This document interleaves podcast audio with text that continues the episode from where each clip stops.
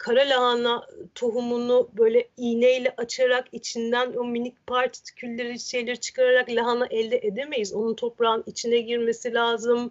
Ve o ilk konuşmamızdan sonra sanırım ertesi gün kararımı vermiştim ve vegandım ben. Şimdi ben o tavuğun yumurtasını görsem ayda bir böyle canım diyelim çok çekti. Herkese merhaba. Bugün Işıl'la birlikteyiz. Işıl benim orta ve liseden sınıf arkadaşım. Demin fark ettik ki yirmi yıldır hiç görüşmemişiz. Bir ara İ S T V'de gördüm. Belgesel yapıyordu. Sonra bir anda Danimarka'da bir çiftlikte Theo ve Nikolay'la birlikte orada çiftçilik yaparken bulduk. Bu süreci ve veganlığa geçişini biraz bize anlatırsan ben de arada sorularımı sana sorarım. Elbette. Teşekkür ederim. Öncelikle beni konuk alma nezaketini gösterdiğin için. Danimarka'dan sevgiler göndererek başlıyorum. Evet aslında yirmi sene olmuş görüşmeyeli. Saint-Benoît mezunuyuz ikimiz de. Ama benim böyle altını çizmek istediğim bir nokta var. Saint-Benoît yılları ve şimdiki zamanla ilgili. Ee, seni düşününce mesela Saint-Benoît'da bizim olduğumuz dönem, yani iki bin mezunları döneminde böyle bir azılı bir çete vardı. dört beş kişiden oluşan.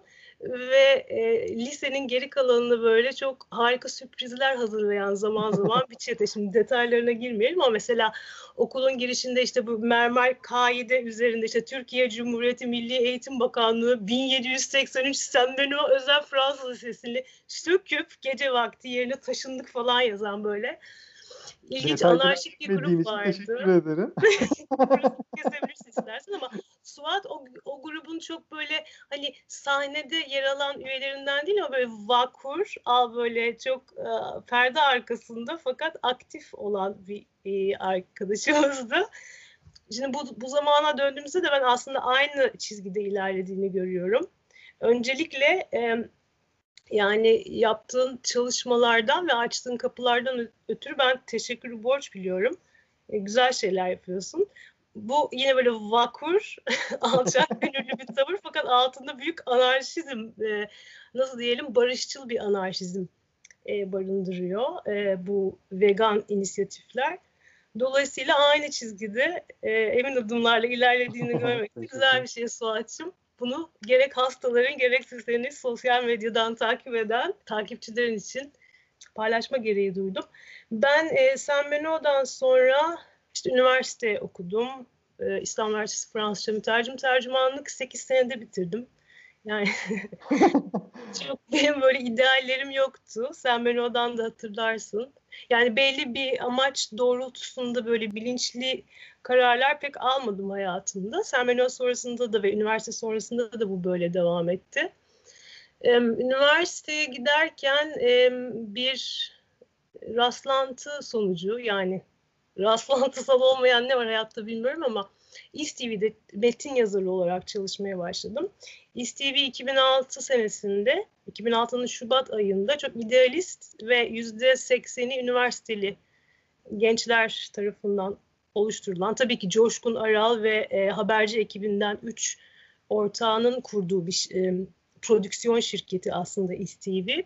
Fakat çalışanların yüzde sekseni ben gibi üniversiteli idealist gençlerdik yani. Çoğunluğumuz kadın.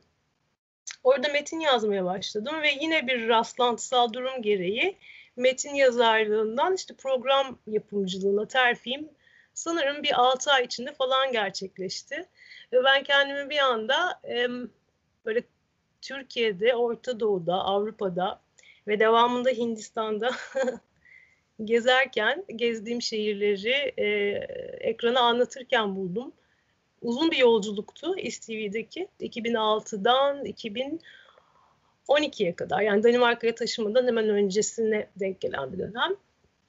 E, şimdi çok detaylarına girmeyelim, kayboluruz. Fakat benim İ S T V'deki asıl aslında çıkışım İ S T V'den çıkış, çıkışımla oldu. O da şöyle...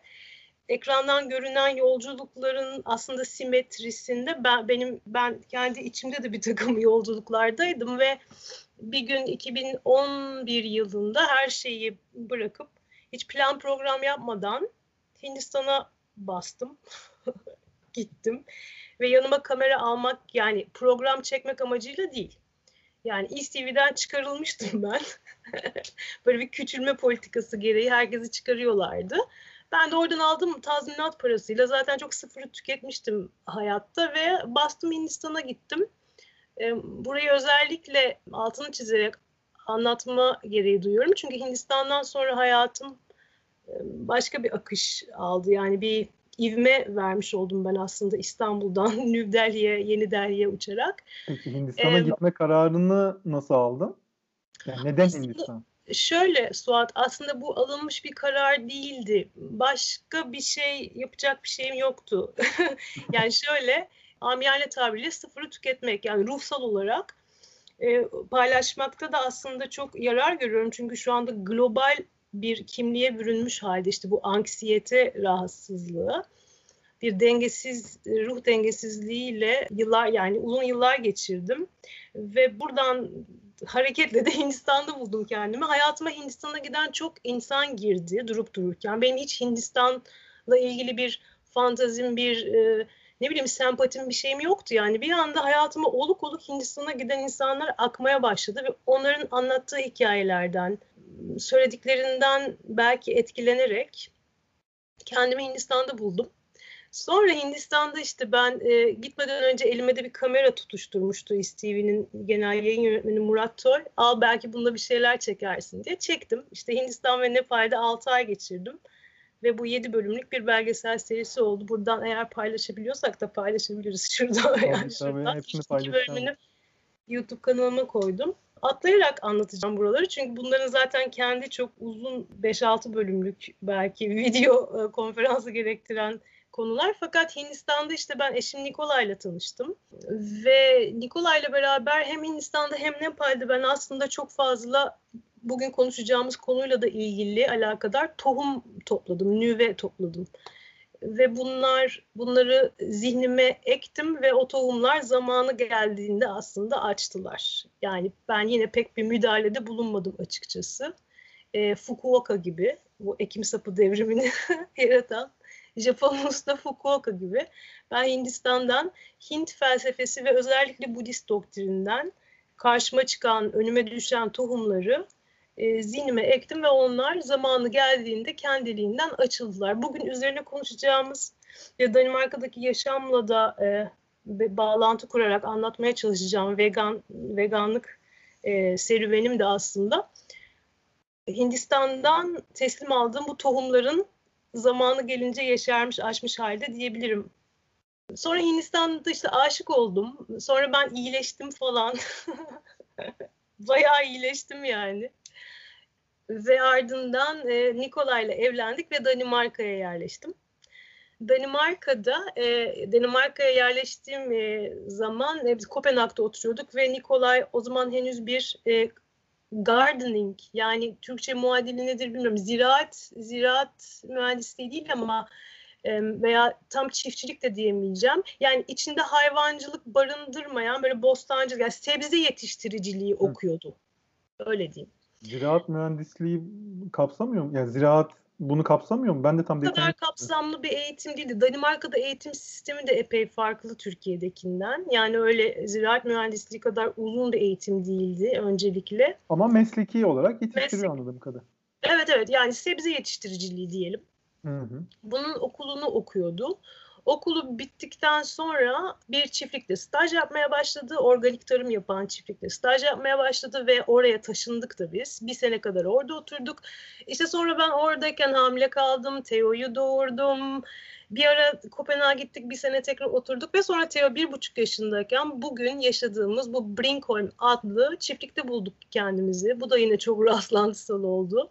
iki bin on yedi'nin Nisan ayından beri biz Danimarka kırsalında, Kopenhag, elli dakika uzaklıkta bu pastoral çiftlikte, içinden bir dere geçiyor. Şu an karşımda hatta görüyorum dereyi ve ağaçları.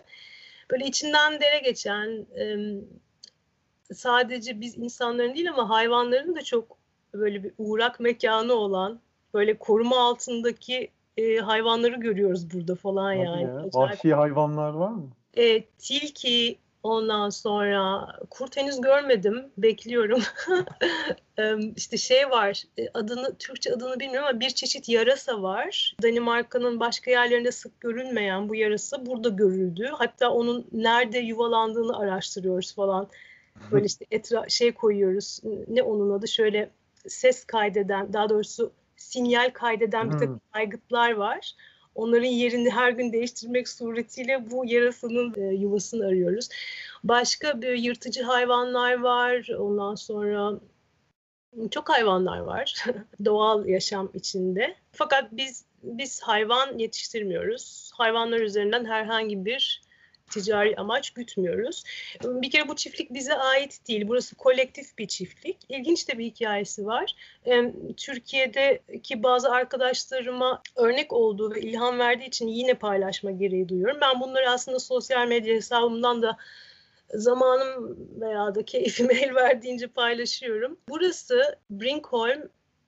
iki bin bir yılına kadar bir aile ve o ailenin jenerasyonları tarafından korunmuş, kollanmış, içinde yaşanmış, hayvancılık da yapılmış bir çiftlik. on dokuzuncu yüzyılda inşa edilmiş. Fakat iki bin yılında artık burada yaşayan aile, yani o jenerasyon, son jenerasyon bu çiftliği satmaya karar veriyorlar. Ve o zaman böyle çok sosyal medya, Facebook falan yok. Bunu böyle lokal, yerel gazeteler aracılığıyla duyuruyorlar. Ve bunu okuyan birkaç arkadaş, o işte burası satılıyor, hadi burayı alalım diyorlar. Fakat çok büyük bir çiftlik burası, otuz hektar ve çok da güzel gerçekten. Fiyat, yani meblağ çok yüksek olduğu için kendileri bunu karşılayamayacaklarından onlar da yine bu yerel gazetelere bir başka ilan veriyorlar. Ve diyorlar ki bakın Brinkholm satışa çıktı, gelin el ele verelim ve bu çiftliği böyle bir kolektif çiftlik e, olması amacıyla satın alalım. Ve başarılı oluyorlar. dört yüz beş yüz kişi bulunuyor böyle. Hmm. Ve bu dört yüz beş yüz kişi bir araya girip çiftliği satın alıyorlar. Ve iki bin bir yılından itibaren e, bu çiftlik gönüllülük esasıyla ayakta tutulmaya çalışılmış. Çok kısa kabaca anlatıyorum ve aynı zamanda bu Brinkholm Landbrugslaug diye, yani Türkçe'ye tarım loncası olarak çevirebileceğimiz bir kuruluşa da üye. Bu tarım loncası da çok eskiden, artık on yedi on sekizinci yüzyılda böyle e, baronlara baş kaldıran çiftçiler tarafından kurulmuş oda, yani sömürülen e, çiftçilerin e, o, bir araya gelip oluşturduğu bir meslek sendika gibi. Yani. Evet. Ve şimdi bu yirmi birinci yüzyılda onun updated version, yani update, güncelleştirilmiş haliyle bu tarım loncasına üye Brinkholm. Dolayısıyla bu çiftlik ilkeleri, ilkeli, ilkesi gereği zaten e, böyle mono, monokültür, monokültüre hizmet eden, işte böyle büyük çapta tarım yapan bir, bir yer olmadı ve olmayacak. iki bin bir yılından sonra hep işte gönüllülük esasıyla ayakta tutulmaya çalışılmış, fakat işte iki bin on yedi yılında bir şekilde yine rastlantısal e, dediğim bu olay sonucu Nikolay'a, yani benim eşime teklif geldi buradan, işte çiftlikte oturur ve de sebze yetiştirir misin diye. O da hay hay dedi, hay hay dedik ve böylelikle iki bin on yedi yılından beri bu çiftlikte, bu evde oturuyoruz, yani kirada oturuyoruz ve bir hektar tarlamız var. O bir hektar tarlada envai çeşit sebze yetiştiriyoruz. Bu sebzeleri her iki haftada bir paketleyip kutulara koyarak Kopenhag'da veya da buraya, yani Kopenhag'ın civar mıntıkada oturan insanlara gönderim yapıyoruz. Bu gönderimden aslında çok da e, memnun değiliz çünkü bunun çok sürdürülebilir olduğunu düşünmüyoruz. Birincisi fazla transportasyon, yani arabayla. İşte böyle biz gitmiyoruz gerçi, bunu üstlenen bir gönüllü, birkaç gönüllü var ama işte arabalarla herkesin kapısına gitmek ve bütün o sebzeleri böyle plastik, çünkü sebzelerin tazeliğini koruyabilmesi için plastiğin içine girmesi gerekiyor. Bütün o sebzeleri plastiklerin içine işte yerleştirmek, bütün o paketleme işlemi süresince geçen zaman gibi şeyler sürdürülebilir değil. Dolayısıyla bunun değişmesi yolunda da adımlarımız var. Ya anlamadığım şey şu, siz orada hem kiracısınız hem buradaki ürünleri o e, hisse sahiplerine mi gönderiyorsunuz, satıyor musunuz? Hisse sahiplerine değil. Hisse sahipleri sadece bu çiftliğin ayakta kalması için böyle bir e, sosyal inisiyatifte bulunmuşlar. Hı. Belki bu beş yüz kişi arasından, yani çiftliğin hissesine sahip olan beş yüz kişi arasından belki üç yüzü gelip çiftliği görmemiştir bile. O beş yüz kişi ayrı. Fakat gönderim yaptığımız kişiler e, bir abonman listesi. Sosyal medyadan ve yine böyle lokal gazetelerden ilanlarla Brinkholm'in edindiği müşteriler, yani iki haftada bir Türkiye'de kapıda. Kooperatif diye olan kooperatif, şeylere evet. denk geliyorlar. Kooperatif evet. diyebiliriz. Fakat bunun dışında restoranlara da gönderim yapıyoruz. Pazarlara gidiyoruz. Burada Danimarka'da çok güzel pazarlar oluyor yazın. Kışın da oluyor. Genel olarak hayatımızı bu minvalde idame ettiriyoruz diyebilirim. Buna paralel olarak ben son bir buçuk yıldır veganım. Öncesi... İki yıl ya. İki yıl oldu mu? Olmuş olabilir. Oldu mu? İşte zaman bende çok acayip. Ocak iki bin on dokuzda bana mesaj atmıştı. Ocak iki bin on dokuz. iki bin yirmideyiz değil mi? iki bin yirminin Kasım'ındayız. Okey. Bak burada yaşayınca zaman da öyle. Tek bir an içinde yuvarlanıp gidiyoruz. Evet, neredeyse iki senedir bitki temelli beslenme. Ee, eşim Nikolaj o vejetaryen ve... Theo doğduğundan beri hiç peynir, süt ve süt ürünleri sevmedi. Yani inkar etti, kokusuna dahi dayanamadı. Fakat yumurta yiyordu. Dolayısıyla Theo şu an, ben son iki senedir veganım ve hala Theo yumurta gördüğü için evde, yani Nikolaj yediği için ve sevdiği için de yumurtayı, Theo'nun diyetinde sadece hayvansal ürün olarak yumurta var. Fakat ona da yemeğinin nereden geldiğini anlatıyorum. Çünkü artık bunu anlayacak yaşta. Neredeyse beş yaşında. Bunu zaten destekleyen, yani bu anlatımımı destekleyen bir hayat pratiği içindeyiz burada. Anlaması güç olmuyor. İşte etin, so-called et, etin nereden geldiğini veya da peynirin yapılma aşamasını, hayvanların nasıl meta olarak göründüğüne dair onun anlayabileceği dilde, anlayabileceği böyle oyun, oyunlu şekillerde anlatımlarım oluyor. Ve o da biraz daha büyüdüğünde kendi kararını verir diye düşünüyorum. Ben evet son bir buçuk yıldır vegan besleniyorum. Bununla ilgili hiçbir hiçbir şikayetim olmadığı gibi bilakis. Yani hem hem kafa hem de vücut ve hem de çevreyle ilgili böyle bir, bir, bir holistik bir döngü içinde olduğum için şimdi çok daha senkronize hissediyorum hayatın normal akışıyla. Yani bir insan cinsi olarak, bir insan olarak olması gerektiğine daha yakın bir hayat hayat pratiğim olduğunu düşünüyorum. Tabii ki buradaki üretimlerimiz, nereye baksam sebze görüyorum. Şu an evde böyle yüzlerce bal kabağı var falan. Yani yemeklerim, yani yemek yapmak, hani mutfakta bunlarla bunlarla oyalanmak da güzel meşgaleler. Ben şöyle sorayım o zaman. İki sene önce seni vegan yapan şey neydi? Ya da daha önce Onur'un videosunda da sorduğu gibi bunca zamandır ta Hindistan'dan beri aldığın o tohumların bugüne kadar açmamasının sebebi neydi ya da? Şöyle düşünüyorum. Vegan olmadığım zamanlarda da birçok işte belgesel izle, izliyordum, okuyordum, röportajlar, videolar dinliyordum ve bütün bu bilgiyi alıyordum. Yani bi- biliyordum. Neyin ne olduğunun bilincindeydim. Fakat bilmek ve anlamak iki farklı şey ya. Yani bilmek yetmiyor. Şairin dediği yanlış aslında. Anlamak çözmeye yetiyor. Yani bilmek çözmeye yetmeyen gerçekten. Bu bilgiler aynı o tohumların işte aç, açması için bir vakit, bir zaman, şartların yerine oturması lazım. Yani bir kara lahana tohumunu böyle iğneyle açarak içinden o minik partikülleri, şeyleri çıkararak lahana elde edemeyiz. Onun toprağın içine girmesi lazım. Su, işte ışık, ısı, bir sürü faktörün bir araya gelmesi lazım ve ondan sonra onun kendiliğinden açması lazım. Dolayısıyla ben ve diğer herkes aslında şu an vegan olan ya da olmayan herkes için aynı şey söz konusu. Yani herkesin bilinci farklı evrelerde, farklı yerlerden geçiyoruz. Farklı uyaranlara maruz kalıyoruz. Aslında bu şeyin de bir yansıması. Mesela hep tek, nasıl diyeyim, prototipleşmiş düşünüyoruz her şeyi. Sanki herkesin yaşamı aynı çizgide ilerliyor. Her şey aynı ve herkes aynı anda ve aynı şekilde çözmek zorundaymış gibi. Hayır, hayat öyle bir şey değil. Yani bu acayip prizmalarız biz yani. Aynı ışığı farklı şekillerde yansıtıyoruz ve bu birçok koşullara bağlı ve sadece bilmek yetmiyor. Ya bunun da çok güzel bir örneği aslında bu Hindistan'dan aldığım ve zihnime yerleştirdiğim tohumlarda bununla çok paralel olduğunu söylüyor bana her şeyin yani.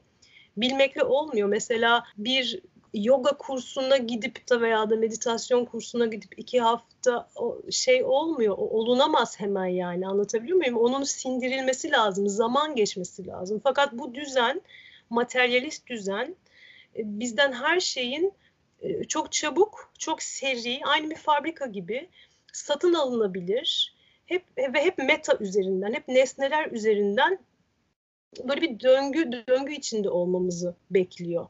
E, halbuki öyle değil. Hayat başka türlü akıyor ve benim hikayemde de her şeyi bilmeme rağmen bunun, yani bu tohumun açması bir koşul ve zaman mevzuydu, ama olay olarak şöyle bir olaydan bahsedebilirim. Yani o tohumunun pıt diye patlama anı.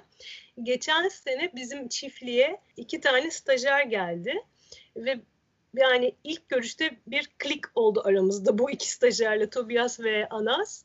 Ee, çok iyi arkadaş olduk. Stajyer ve hani usta ilişkisinden çok Nikolaj ve onlar arasında bir, bir kanka, kankalık müessesesi oldu ve biz birlikte yaşadık gibi bir şey yani uzunca süre. Ve bu bu iki stajyerden bir tanesi vegandı ve biz her sabah kahvaltıya birlikte oturduğumuzda ve karşımda yani etiyle kemiğiyle canlı bir vegan gördüğümde, aynı sofrayı paylaştığımızda bir saniye daha beklemedim yani. İlk kahvaltıdan sonra ve o ilk konuşmamızdan sonra sanırım ertesi gün kararımı vermiştim ve vegandım ben. Hiç hiç zorlanmadım yani. Böyle bir zorluk, zaten zor olan hiçbir şey yok bunda.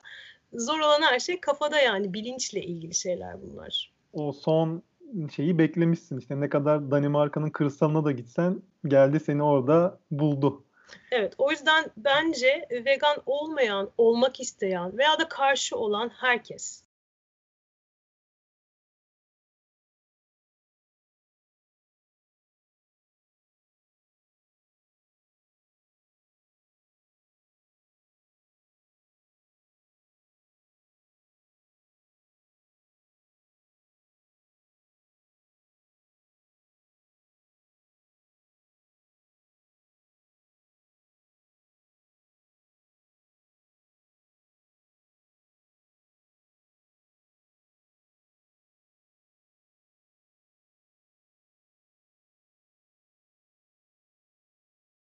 Çapraz ateş altında hissettim kendimi ee, ve başlarda yani böyle ister istemez bir defansif, ofansif, böyle saçma sapan bir ringde buluyordum kendimi. Hepimizin sanırım bulduğu gibi.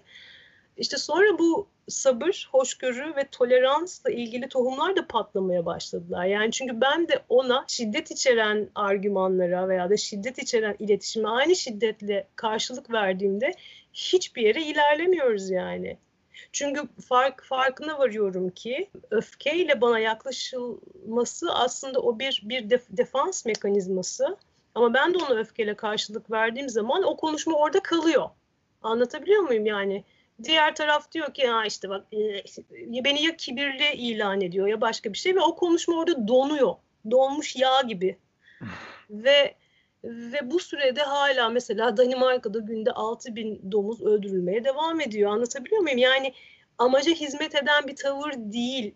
Şiddete şiddetle karşılık vermek, tolerans göstermemek amaca hizmet etmiyor. Keskin sirke küpüne zarar yani. Bu da çok önemli bir şey. Yani vegan diyet, diyete geçiş, üç kollu hep böyle şey yapılır ya, adlandırılır ve genellenir işte sağlık için, hayvan hayvanlar için ve çevre için. Aslında tek yani her şey tek, her şey çok holistik yani bunu bunu da daha canlı bir şekilde görmemi sağladı vegan diyet. Sadece kendi sağlığım üzerindeki etkileri değil, fakat yani çevre, şimdi burada zaten çiftlikte yaptığımız tarımda dediğim gibi hiçbir şekilde hayvanları kullanmıyoruz. Hayvansal ürün üretimimiz yok, olmayacaktı. Fakat bilakis önümüzdeki dönemlerde endüstriden kurtardığımız, kurtarmak istediğim bazı hayvanlara burada mutlu, birlikte yaşayabileceğimiz bir yaşam alanı sunmak istiyorum. Hatta buradan belki videoyu iz, izleyen ve akıl vermek isteyen, fikir vermek isteyenler olursa öyle bir interaksiyona da girmek isterim. Araştırmalar yapıyorum. Mesela hayvanları buradaki holistik yaşamımıza dahil edip onların mesela işte tezeklerinden yararlanmak ve nasıl diyeyim mesela Mesela diyelim ben bir inek kurtardım endüstriden, okey. Ve burada o ineğe bir mutlu yaşam e, verdim. Ve onunla bir ilişkimiz e, başladı. Yani bir sevgi ilişkimiz başladı. Onun mesela tezeğini alıp kullanmak veya da bu inek eğer çok mutlu olduğunda, çünkü böyle hikayeler var. Hindistan'da bu arada ineklerin kutsal sayılmasının nedeni de bu, biliyor musunuz Suat? Bir inek güvende hissettiği bir ortamda, sevdiği bir insanla ilişki içerisindeyse süt üretiyor ve o, o insanın neye ihtiyacı varsa o sütünde on, onları üretiyor. Biraz fantastik gelebilir ama bununla ilgili yapılmış çalışmalar da var. Yani mesela, bu aslında anne çocuk ilişkisinde zaten böyle. Evet. Annenin sütü akşam saati ise ona göre melatonin içeriyor. Çocuk hastaysa ona göre immünoglobulin içeriyor. Doğal bir döngü. Tabii ineğin insan için üretmesi bayağı fantastik olurdu ama. Bayağı fantastik ama bak ben sana linkler yollarım. Yani yapılan araştırmalarla ilgili senin de bir süzgecinden geçsin isterim. Hindistan'da biliyorsun bir kere kutsal, yani kutsiyet atfediliyor ineklere. Ee, en azından birçok eyalette ee, ve yapılan araştırmalarda da ineklerin aynı mesela hani a, insan bebek nasıl annesinin memesine yapıştığında tükürüğü memenin içine giriyor ve o kanallardan annenin vücudu çocuğun ne ihtiyacı varsa ve detekte ediyor ve ona göre veriyor ya sütü. Aynı şeyi inekler, hani biz ineğin meme, memesine yapışmadan da bunu hissedebiliyorlar ve ona göre süt veriyorlar diye Bir takım bir takım araştırmalar var, sana göndermek isterim. Yani mesela böyle olsa ve ben o ineğin memelerini şişmiş görsem burada Brinkholm'de, yani mesela bunu sağsam bu vegan bir tavır mı olur? Yani şöyle, hayvanın memesinde süt olması için hamile olması veya loğusa olması gerekir. O zaman bir buzağı vardır ortada ve aslında yani veganlık bakış açısı o sütün buzağıya ait olduğunu söylüyor. Durup dururken hani süt gelmediği için. Yani tezek için belki şunu söyleyebilirim. Sonuçta tezek dediğin hayvanın dışkısı ve o aslında bir şekilde zaten çıkacak. Sen o dışkıyı almak için o hayvanı besliyorsan bu tabii veganlığa karşı olur. Ama o hayvanla birlikte yaşıyorsan tabii, onun tabii, tabii. tezeğini çöpe atmaktansa tabii ki kullanabilirsin diye düşünüyorum. Ama dediğim gibi e, bu noktalar hani pek rutin kullanımda olan şeyler olmadığı için yine aşağıda yorumlarda fikir beyan etmek isteyen olursa aydınlanmış oluruz. Yani süt konusunda dediğim gibi buzağı olmadan süt olması pek doğal değil. O yüzden... Birkaç yani, tane link yollayacağım. Evet, yani ürettiğini duydum bazı ineklerin. Ama tabii bakmak tabii lazım. Tabii şöyle, inekler yani Hindistan'dakileri bilmiyorum ama normal şartlarda süt üreten cinsleri daha fazla çoğalttıkları için onlar daha fazla satılsın diye onlar hmm. artık öyle bir anormal döngüye dönüyor ki yani normal bir inek, yani normali neyse artık tabii normali kalmadı ama hmm. varsayalım bir sene süt veriyorsa e, loğusalıkta o süt veren cinsler artık hamilelikte başlayıp iki seneye kadar falan verenleri oluyor. Yani onlardan maksimum evet. faydalanacak türleri çoğaltıyorlar. Yani artık o Hindistan'daki nedir tam bilmiyorum. Hani beraber. Tabii tabii sadece inekler değil. Bu sadece aklıma gelen ve daha yeni araştırmaya başladığım bir konu için olduğu için seninle de paylaşma. Mesela atıyorum önümüzdeki sene solucan gübresi elde etmek istiyorum mesela. Solucan gübresi için de zaten şu an tarlada hali hazırda yaşayan bir dolu solucanımız var. Ve bunlardan sanırım adını şimdi hatırlamıyorum, neydi, Redworm diye özel bir solucan.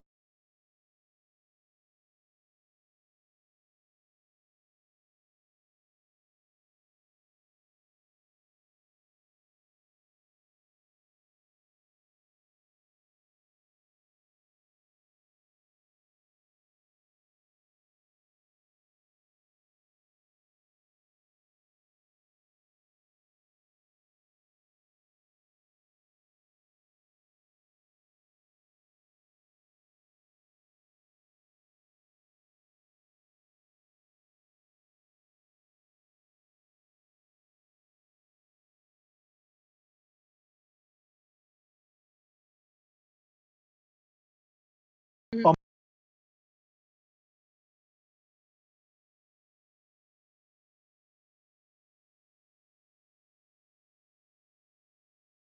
bu yüzden yine dediğim gibi aşağı yorum yapmak isteyen olursa hani e, şurada evet. fikir vermek açısından bence evet. iyi bir beyin fırtınası olabilir. Olur evet, buna ciddi yani farklı bakış açılarına ihtiyacım var. Tabii niyet çok önemli dediğimiz gibi, yani niyet şeyden, eylemden önce geliyor aslında. Buda'nın da dediği gibi karma is not the action but the intention behind the action. Yani eylemden önce eyleme ve eylemin uzun vadede sana geri dönüşüne ivme veren nokta aslında niyet.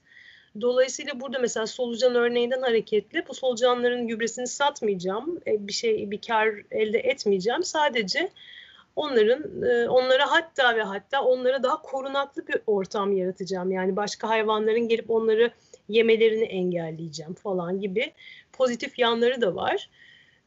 Bunu düşünüyorum. Bir de mesela tavuk da almak istiyoruz. Çünkü tavukların da kakaları muhteşem bir besin toprak için.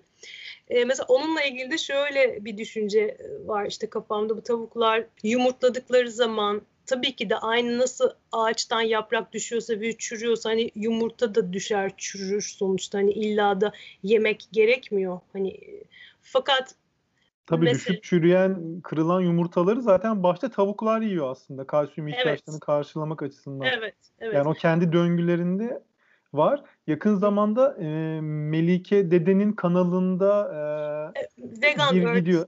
Evet. E, yes. Aslında onun devamı da gelecek. Belki oradan da fikir alışverişi yapabiliriz. Yani evet, aslında evet. vegan tarım, sonuçta gübrenin kullanıldığı vegan bir tarım mümkün bildiğim kadarıyla. Okay. Halil Öztarhan'dı yanılmıyorsam. O da bunu yapıyor diye biliyorum ve bunu yapanlar da var ve bunun belli tanımları, kriterleri de olabilir. Ama tabii dünya için bu çok yeni bir şey.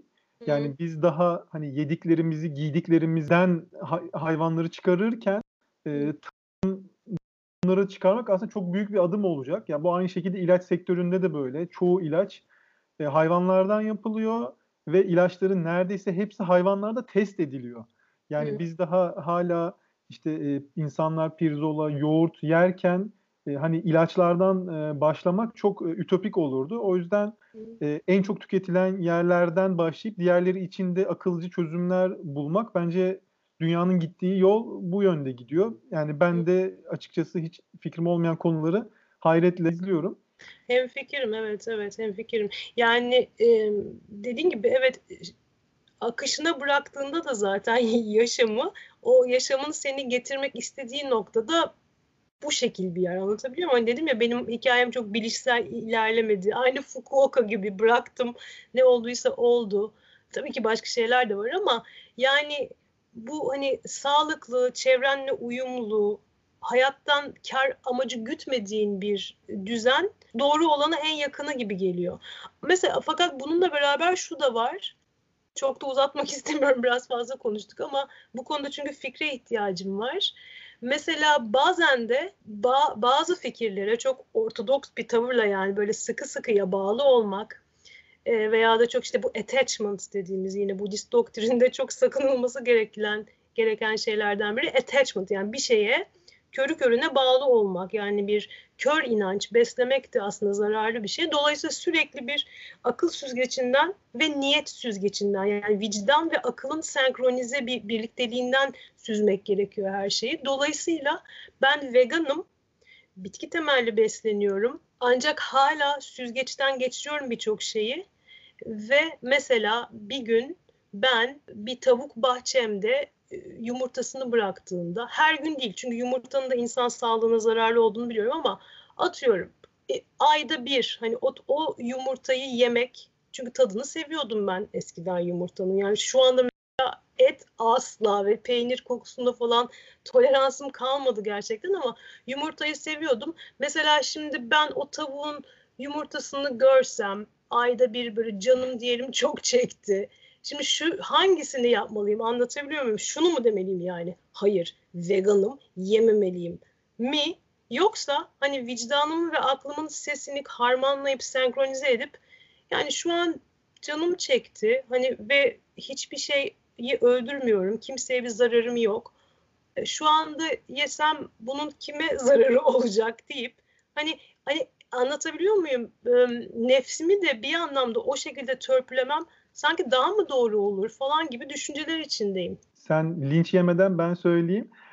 Yok, linç yedebilirim. Okey, hepsi hepsi. Yok yok, yani espri yapıyorum. Şöyle, aslında tavuğun yumurtayı bırakması da onun fizyolojik davranışlarından bir tanesi. O yumurta illa döllenmiş olması e, şart değil. O tavuk mesela yumurtayı bıraktıktan sonra üstüne oturma eğiliminde oluyor genelde. Şimdi hmm. hani bu bir e, anne çocuk ilişkisi gibi düşündüğün zaman, hani topluma baktığın zaman tabii ki uç örneklerden bahsetmiyorum.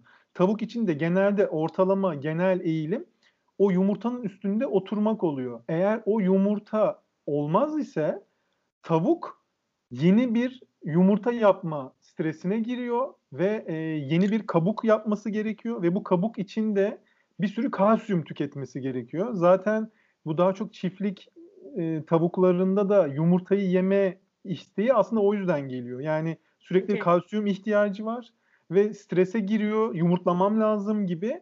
Aslında bunun böyle bir karşılığı var. Ben tabii hiçbir zaman bir çiftlikte bulunmadım veya hiçbir zaman bir tavukla birlikte yaşamadım. Yine bu konuda daha fikir sahibi olan varsa, belki yazarlarsa sevinirim, ama tavuğun yumurtlaması, yani çok tabiri caizse adet görmesi gibi düşünebilirsin. Değil, ama onun üstüne oturması da onun bir ihtiyacı. Onu aldığın zaman tekrar bunu yapma isteğine geçiyor ve bu yüzden bir strese girip hayatı kısalıyor diye okumuştum. Şöyle, tam şimdi bu mesela hani tavuğun yumurtasının bir menstrüasyon ürünü olduğu, hani ve hani ama bunu, bunu da mı yiyeceğiz falan. O, onu anlıyorum, o argümanı anlıyorum, ama onunla da onunla da ilgili kafamda başka şöyle bir bir şey. Yani yemekten başka... değil de yani ha. onun yumurtası almak, o. Almak, almak, okey. Ama mesela üstüne yattığında ve ya bir şekilde o süreçten, kendi gereksinimlerini giderdiği süreçten geçtikten sonra zaten yemediği yumurta toprakta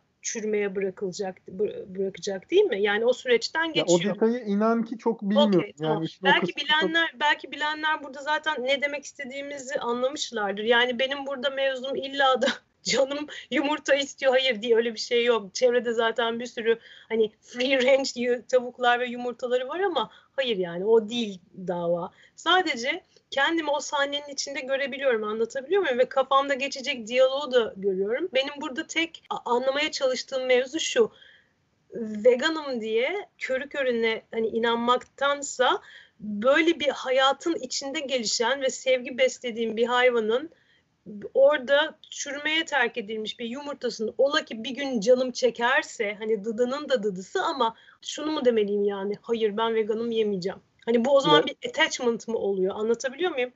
Ben çok iyi anladım, çünkü hmm. sana şöyle belki yanıt verebilirim. Şimdi bana gelen yorumların birçoğunda insanlar köyde yaşayan dedelerinden örnek veriyor, anneannelerinden vesaire. Yani veganlıkla savunulan şey ve bunun adına veganlık dediğimiz şey daha, daha çok şehir insanına hitap eden bir şey. Ee, gerçekten ıssızda yaşayan, dağda yaşayan ve belki yıllardır çocukluğundan beri çiftlikte yaşayan birisine vegan kavramını anlatmak çok kolay değil. Yani tabii ki anlatılabilir. Hayvan zulmü içerdiği için çok e, basit bir şekilde de anlatılabilir, ama işte klasik bir klişe klişe vardır ya, ıssız bir adaya düşsen işte yemez misin diye. Yani mutlaka ki bitkileri daha çok yersin, ama burada hayatta kalma dürtüsünden bahsettiğimiz zaman iş değişiyor. Ha, mutlaka ki sen şimdi Kopenhag'a yakınsın, e, ama sonuçta bir çiftlik hayatındasın ve aslında o beyaz yakalının dertlerinden, İşte öğlen nerede yiyeceğim, akşam ne yiyeceğim gibi dertlerinden çok uzaktasın. Kendi sebzeni yetiştiriyorsun. Bu nokta aslında gerçekten veganlığın girmesinin en zor olduğu yerlerden bir tanesi. Yani burada aslında bence ona veganlık demektense, onu bir kalıplara sıkıştırmaktansa, yani hayvanların ölmeyeceği, kullanılmayacağı bir yaşama özendirmek belki daha mantıklısı. Yani sen şimdi vegan olsan, yani senin özelinde demeyeyim, birisi Hmm. vegan kelimesini hiç kullanmadan da, hiçbir hayvanı öldürmeden de yaşayıp yılda bir tane yumurta yese, benim bu vegan halimle bile verdiğimden daha az zarar verir herhalde dünyaya. Evet. Ee, tabii, tabii. O yüzden ama tabii. veganlık bir sonuç. Yani ben, derdinin evet, de yumurta yemek olmadığının da farkındayım. Değil değil. Hatta onu bak bence... Benim tek derdim aslında yumurta yemek. Yumurta! Hayır, öyle değil. Ama şöyle bağlayalım bence. Bak bu iyi oldu e, bunu söylediğin. E, evet, böyle bir yaşam içine girdiğimizde, yani doğaya gerçekten zarar vermeden onarıcı bir onarıcı yöntemlerle aldığımızdan fazlasını vererek böyle bir düzene girdiğimizde e, bir takım şeylerin yeniden e, tartışılabilir veya yeni linkler e, açılabilir kıvama geldiğini de kabul etmemiz lazım. Belki belki tavuk ve yumurta örneği buna buna iyi bir örnek teşkil edecektir diye düşünüyorum. E, bir de yani dediğin gibi bu belki de hani bu en azından benim içinden geçtiğim, hala yaşamakta olduğum bu düzen, şimdi dünyayı saran bu çok yıkıcı narratife çok karşı bir duruş aslında. Ve veganlık da, vegan bazlı diyet de bunu çok destekleyen bir felsefe, yani hayat görüşü.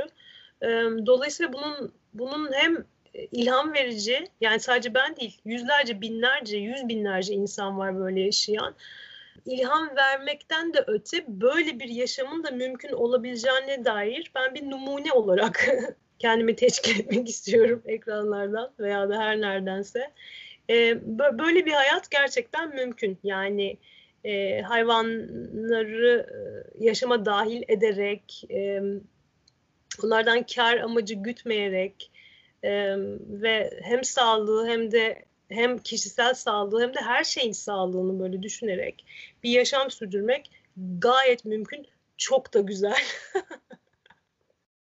Ve bir de bir şey söyleyeceğim abi. Zengin olmak çok pahalı bir şey yani. Anladın mı? Böyle yaşayınca yani ihtiyaç duymuyorsun. Anlatabiliyor muyum? Harcamaya zaten ihtiyaç duymuyorsun. Bir de veganlıkla ilgili öyle bir şey de var da var ya hani çok pahalı bir şey olduğu falan filan. Yok öyle bir şey. O da bir o da o da o da yanlış çarpıtılmış bir bakış açısı yani. Yani pahalı ve yani bitkisel sütler pahalı, işte yok efendim bitkisel hamburgerler pahalı. Sanki evet, hayvansalları ucuz da e, evet. Yani gidip e, sen o zaman kendi evinde yap bitkisel peynirini. Yani onlar iyi bir örnek değil. Sebze, meyve, tahıl, baklagil olduktan sonra veganlık hiç de pahalı değil. değil. Tabii ki pahalı olan ürünler de var. Hı hı. Ee, yani bu pahalı araba var. Ucuz araba var. Gerçi ucuz araba kalmadı artık ama Türkiye'de sen bilmezsin. Araba evet. Bisiklet kullanıyorum. Ne güzel. Ya aslında işte tabii hepimizin hayali Ege'de bir sahil kasabasıyken sen şu an Danimarka'da bir çiftliktesin. İçinden hı. nehirlerin geçtiği. O hı. anlamda şanslı olduğunu düşünüyorum. Tabii biz sadece videoların kadarını biliyoruz. Yani oradaki hissettiklerini ve gördüklerini, Ee, yaşadıklarını bilmemiz hani sınırlı, çok olası değil hepsini anlamamız. Elimden yani, geldiğince ve zaman verdiğince bence paylaşım. Evet, videolara devam etsem daha iyi olur. Yani son güncel videolar yok. Yani ben merak ediyorum açıkçası oradaki hayatı. Her yönüyle merak ediyorum. Şöyle de bir şey var yalnız. Şimdi sen İstanbul'da böyle bir hizmet ve bu arada her anlamda yani sadece doktorluk değil yani yazdığın, çevirdiğin kitap. Ya bu çok önemli bir şey. Çok teşekkür ediyorum. Dört gözle bekliyorum gelmesini. Bunu e, annemlere falan herkese böyle yolladım, tavsiye ettim. E, yalnız şöyle bir şey var. Bu yaşama geçiş yaptıktan sonra her şey o kadar yetiyor ve öyle bir tok hissediyorsun ki kendini. En azından kendi adıma. Yani böyle sürekli böyle bir şeyleri sürekli paylaşma halinde olmak gereği de fazla kalabalık ve çok hızlı geliyor bana. Yani salyangoz gibi yaşıyorum hayatı, anlatabiliyor muyum? O yüzden evet, paylaşmak isteğim var elbette ama öte yandan zaman bura, buralarda çok yavaş ilerliyor. Yani ağaç gibi, yani ağacın büyümesi gibi, anlatabiliyor muyum? Yani ya referans çok... aldığım nokta ağacın büyüme hızı. Dolayısıyla bu video paylaşma hızı, sosyal medyada post paylaşma hızı benim kafamı çok döndürüyor. Ama dediğinde haklısın tabii ki yani e, bir örnek demeyeyim de yani ilham vermesi açısından böyle örneklerin çoğalma, çoğalmasına çok ihtiyaç var elbette. Tam onu diyecektim. Yani ben de aslında çoğu zaman yani ne uğraşıyorum ya, bunun videosuydu, kurgusuydu. İşte Instagram'da kaç kişi baktı, işte hashtag bul vesaire. Yani çoğu zaman çok saçma geliyor ama mesela e, bu sefer de tersini yapıp böyle bir inziva gibi hani sosyal medya inzivasına geçtiğim zaman da ya bunu da söylemem lazım ya ben evet. bunu ben bile bunu yeni öğrendim. Hani kimse bilmiyordur, şunu da söyleyeyim gibi sürekli bir içimde Yani bir ilham olma, bilgi verme, yani o bilgiyi evet. küfür de yediğim çok oluyor ama ondan çok faydalanan da oluyor. Hayatına dokunabiliyor olmak. Çünkü yıllarca kandırılmış olduğumuz için aslında bakın aslında evet. gerçeği böyle demek evet, evet, çok evet. önemli olduğunu düşünüyorum. O, o anarşi var canım, o barışçıl anarşi içimde ama şunu şöyle bağlayayım ve artık bitirelim. Senin de çok zamanını aldım. Aldı, yani güzel oldu. Fakat şöyle diyebilirim ya, o da bir tohum aslında. O paylaşmak, yani iyi bir şey olduğunda, sadece iyi bir şey olduğunda da değil, yani gökkuşağı gördüğünde hemen böyle aa bak gökkuşağı diyorsun veya yıldız kaydında aa bak yıldız kaydı diyorsun. O böyle o o var içimizde olan bir şey. Anlatabiliyor muyum? O doğuştan getirdiğimiz bir şey. Paylaşmak yani. Dolayısıyla o ateşin sönmemesi gerek. Buna kesinlikle katılıyorum ama o da aldığım tohumlardan biri, patlamak için uygun zamanı beklediğine inanıyorum. Umarım kesinlikle iyi patlayacak. Yani evet, biz de tohumları ekiyoruz. Birilerinde bir zaman, yani benim videomda, bir başkasının belgeselinde veya başka bir kitapla birlikte inşallah herkesinki yavaş yavaş patlayacak. İnşallah. O zaman kapatmadan önce son söylemek istediğim bir şey varsa onunla birlikte bir kapatabiliriz. Bir şarkı söyleyeyim. Söylemek istediğim şey... Sanırım söylemek istediğim birçok şeyi söyledim. Teşekkür ederim Suat. yirmi yıl sonra seni görmek gerçekten çok güzel oldu. Yani vallahi değişik oldu. Böyle böyle nasıl diyeyim? Yani Türkiye'de böyle hoş, karizmatik, bilgi, bilim, irfan sahibi bir adamın benimle aynı sıralardan geçtiği gururunu yaşattığı için de teşekkür ederim yani. Demin arkadaki fotoğraf resmi mi diyorsun? Kaldırdık onu. Yani şimdilik bu kadar diyeyim. Bakalım tamam. Daha neler olacak. Tamam, o zaman e, yani e, senin vegan olduğunu bilmeyen birçok benim takipçim var. Seni tanıyor olabilirler belki İ S T V'den veya belki sosyal medyadan, çünkü çok takipçin var. Bu vesileyle onlar da öğrenmiş oldular. Evet. Ve seni takip edeceklerine eminim. Ee, o zaman teşekkürler tekrar katıldığın Hayır, için, zaman ayırdığın için. Eyvallah. Görüşürüz tamam. O zaman. Selam.